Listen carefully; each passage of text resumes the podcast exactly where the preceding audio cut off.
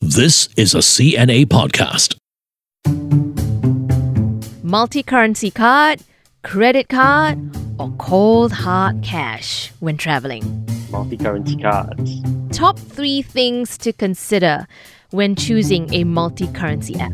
What are you going to use your money for? Charges and how many currencies you have access to. Will you ever travel without cash ever again? I'll bring my cash along, some of it at least.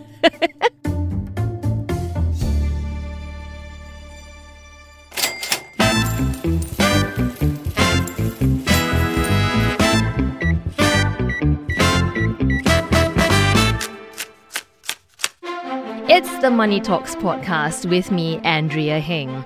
Now, when planning for a holiday, do you find yourself bringing less cash to the money changer? Or perhaps you're not even going to the money changer at all? That's because multi currency cards and their accompanying mobile apps have made it so convenient to buy things overseas. Now, for the uninitiated, a multi currency account lets you transact in multiple currencies using competitive exchange rates and it promises low transaction fees. They're easy to set up and are even more attractive now due to a stronger Sing dollar. Everyone's traveling now, right? So you can use it even for online shopping. But how much are we really saving by using a multi currency app? How is it different from using your good old credit card? Let's get some answers from someone who's tried and tested various multi currency apps for us. He's Dinesh Dayani, co founder of financial website Dollars and Sense. Hey, Dinesh, welcome to the Money Talks podcast. Hey, thanks for having me on your show. Glad to be here. Now, when did you start using multi currency apps? Did you start out by holding a bit of standby cash in the wallet and then also having the app on standby? Or was it full on multi currency app all the way? Like many, I eased into it. So at the start, I also applied for a card and then I used it on my first trip just to see how it went. So I didn't go full on. I, I carry a lot of cash in that instance. But over the years, I find myself trusting it a little more and also having a little bit more options. I think there, there are about 10 or so kind of multi currency accounts and wallets in Singapore. So I have a couple of them. So I, I do find myself bringing less cash on my overseas trips nowadays. So, so how many multi currency apps have you tried? They're a little bit different. I think they're multi currency wallets and then they're also accounts, right? So I think at least half of them that's out there. Okay. And even the others that I haven't tried, I've done a bit of research on them. what stood out for you when trying out all these multi currency apps? For me, the biggest one was how do we want to use multi currencies? How do we want to use our foreign currencies, right? If you're traveling, we primarily just want to maybe exchange a little bit earlier than our travel dates. I've heard a lot of people, especially those going Japan this year, they've seen the foreign currency or Japan exchange rates to Singapore being very attractive. So they wanted to change early on so I think that's one use case. You know, you just want to hold, keep the multi-currency, exchange it at a good time, and then use it when you travel. That's one use case. The other one is also you want to send either local or foreign currencies to a foreign bank account. So you want to send it to like an account in Australia or Indonesia even. That's another use case. And not all of them can do all the functions. So you need to know what you want to use the multi-currency for. Either spending, traveling, transferring, what is it? Right. So there isn't like a one size fits all type of multi currency application out there. I think possibly there are a few, but depending on your needs, you may want to hold one or two to serve different functions as well. So, are the exchange rates on those multi currency cards or apps or accounts really much better than, say, exchanging money at the arcade, old school, which is probably the best place to do so in Singapore, right? That's where everyone flocks to when they want to change money. Correct. So we did an interesting article. We literally wanted to see whether the arcade exchange rate was superior to the multi-currency account exchange rate. So we did the experiment. Someone was at the arcade, someone was on their phone seeing the exchange rate. I believe the exchange rate at that point was just marginally more attractive if you went down to the arcade. But then you have to Ah. consider if you're not working around the area, you have to consider traveling down. That would be costly on its own already. You have to make the time to do it. Mm. And the difference might not even make up for like a cab right there, honestly. It is so marginal. So, not that big of a difference. Unless you're changing a lot of money, I don't think it would make a big dent. Mm, what about if we compare multi currency cards to credit cards? Are they equally accepted overseas, like those credit card ads that we see all the time? Oh, convenience and security. Would the multi currency card have the same image, have the same function? I'm not an expert on the foreign spending cards, but how I think about it is that you certainly have to game the system to be able to benefit. So unless you're willing to put in that time and effort to know which exact cards to spend, how to spend it, which kinds of expenses or brackets of expenses you need to spend it on, you're probably better off not using your credit cards. So that's how I do it. I don't really want to spend all that time, energy, effort to do that just to benefit from maybe getting the extra cash back or points. Okay, but how much are we really saving in terms of transaction fees then? So I think if you are able to game it, you might see yourself ahead because you're collecting miles or something like that. But let's say those are not in consideration, right? Let's just say you're thinking of spending foreign currencies in maybe cash or your mobile wallets versus a credit card. You're definitely a lot better off spending in your mobile wallets or cash. Okay. Yeah, because like you mentioned, there's going to be foreign currency transaction fees. There's going to be conversion fees as well if you do spend in a foreign currency, there tends to be at least one, if not even two foreign currency conversions. So one for your conversions into USD, right, and then back into SGD, right, right. So you want to actually pay in SGD at the end of the day, but they would make that foreign currency into USD and then into SGD to calculate the amount. So that's one way. Then there's the foreign currency transaction cost anyway. And then I know there's always this function when you go on the counter and then you're hit with a do you want to pay in your local currency or do you want to pay in your Singapore dollars, right? Yes. And I never know which one to choose. yeah. So was I in the same position when it first came out. You know, when they first asked me, I remember this was a long time ago when they first asked me, I didn't have an answer. Instinctively, I thought if I paid in Singapore dollars, I would be better off. But having done the research, no. Actually, you should always opt to pay in the foreign currency. Mm. Yeah, so if you're ever in that situation, just pay in the foreign currency. Okay, I'm going to keep that in mind for my next trip.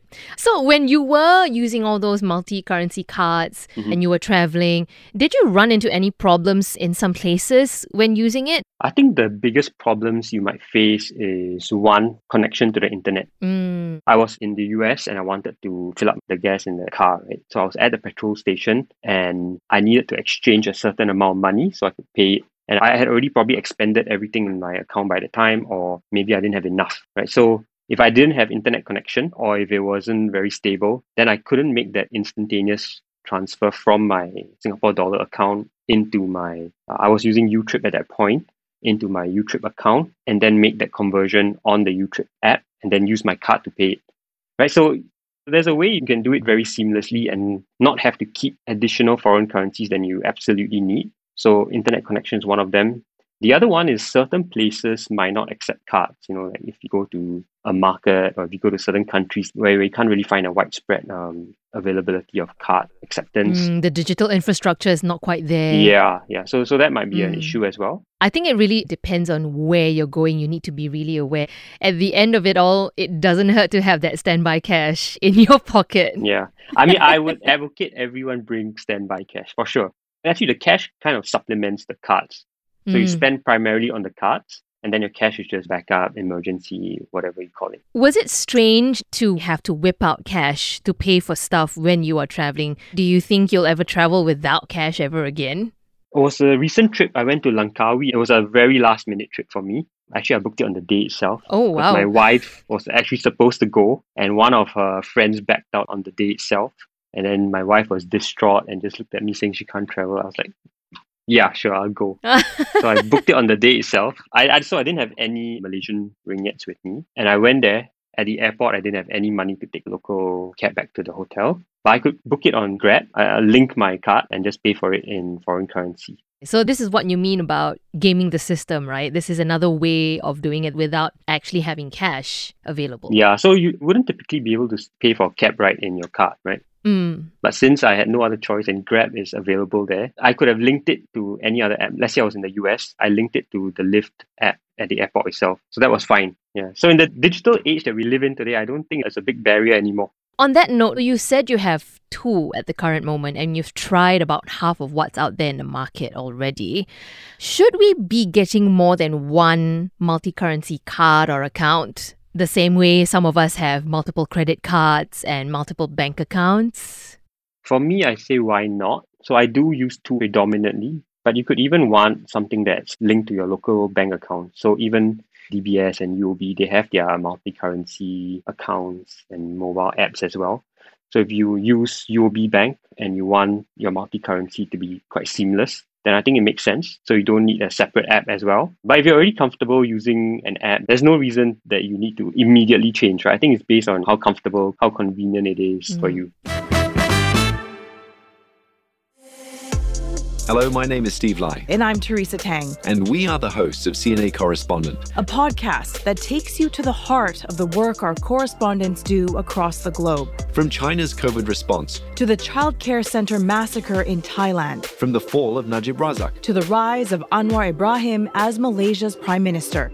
We speak to the people at the reporting front lines. So, if you want to know how the biggest global stories unfold, make sure you follow or subscribe to us wherever you get your podcasts.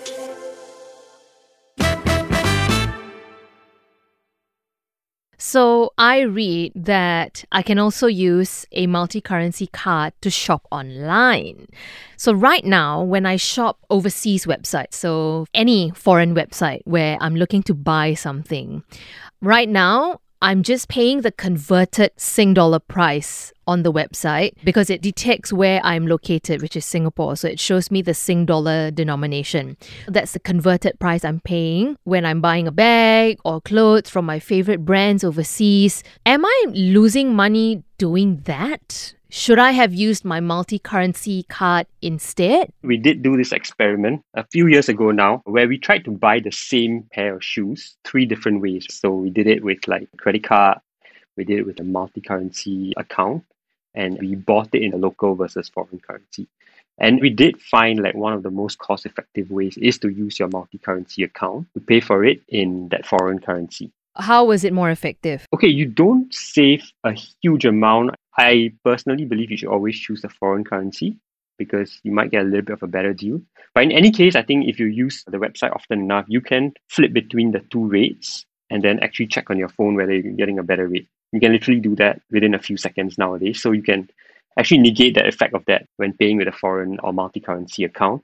The part about credit card, I think you're definitely worse off if you pay through a credit card. Again, because of the same charges that we're saying, it still counts as a foreign currency transaction, and then there are conversion fees involved as well. Have you ever encountered paying for something online using the multi currency card and it gets rejected? Because I know that there are some US websites that don't even accept our Singapore credit cards. So, have you heard of any stories or experiences where the multi currency card gets rejected for the same reason? Yeah, I'm just reaching out for my multi currency card. It states MasterCard on it, so it should be on the MasterCard network. I haven't encountered it to be honest, and I think it shouldn't be a big problem because it's on either the Visa or MasterCard network as well, which is globally accepted or available. So then, would you say that multi currency apps or accounts tick all the boxes as the top choice to pay for things when traveling? Or are there certain things that people need to keep in mind? You need to know what you're using the card or account for. So once you know I'm using it for my travels, then it's a good way to like exchange money without having to keep stacks of it. Maybe you're going to Japan this year, you see a good exchange rate today. Sometimes we get very caught up in the situation. We just want to change our money as soon as possible. Or other times, like me, I just don't know when is the best time to change it. I don't think anyone would know because it's hard to guess, right? So what you can do is you can dollar cost average into the foreign currency right on your phone itself. So you don't have to continuously go down to the money changer, whether it's arcade or somewhere closer to your place. You don't have to worry about that because you're never going down anyway. Just logging into the app and then just exchange it periodically until you actually travel. So then you don't have to worry about are you getting the best exchange rate. You're just averaging out the exchange rate that you get. It, it gives me more comfort knowing I'm doing that. Then secondly, if you want to send it to a bank account overseas, so I actually help my helper in Singapore send money back home. I think it's much cheaper or more convenient way for her to do it. Right? I think she gets a better deal as well and she doesn't have to queue up at the foreign currency transfer or use some other methods at home sometimes that's costly.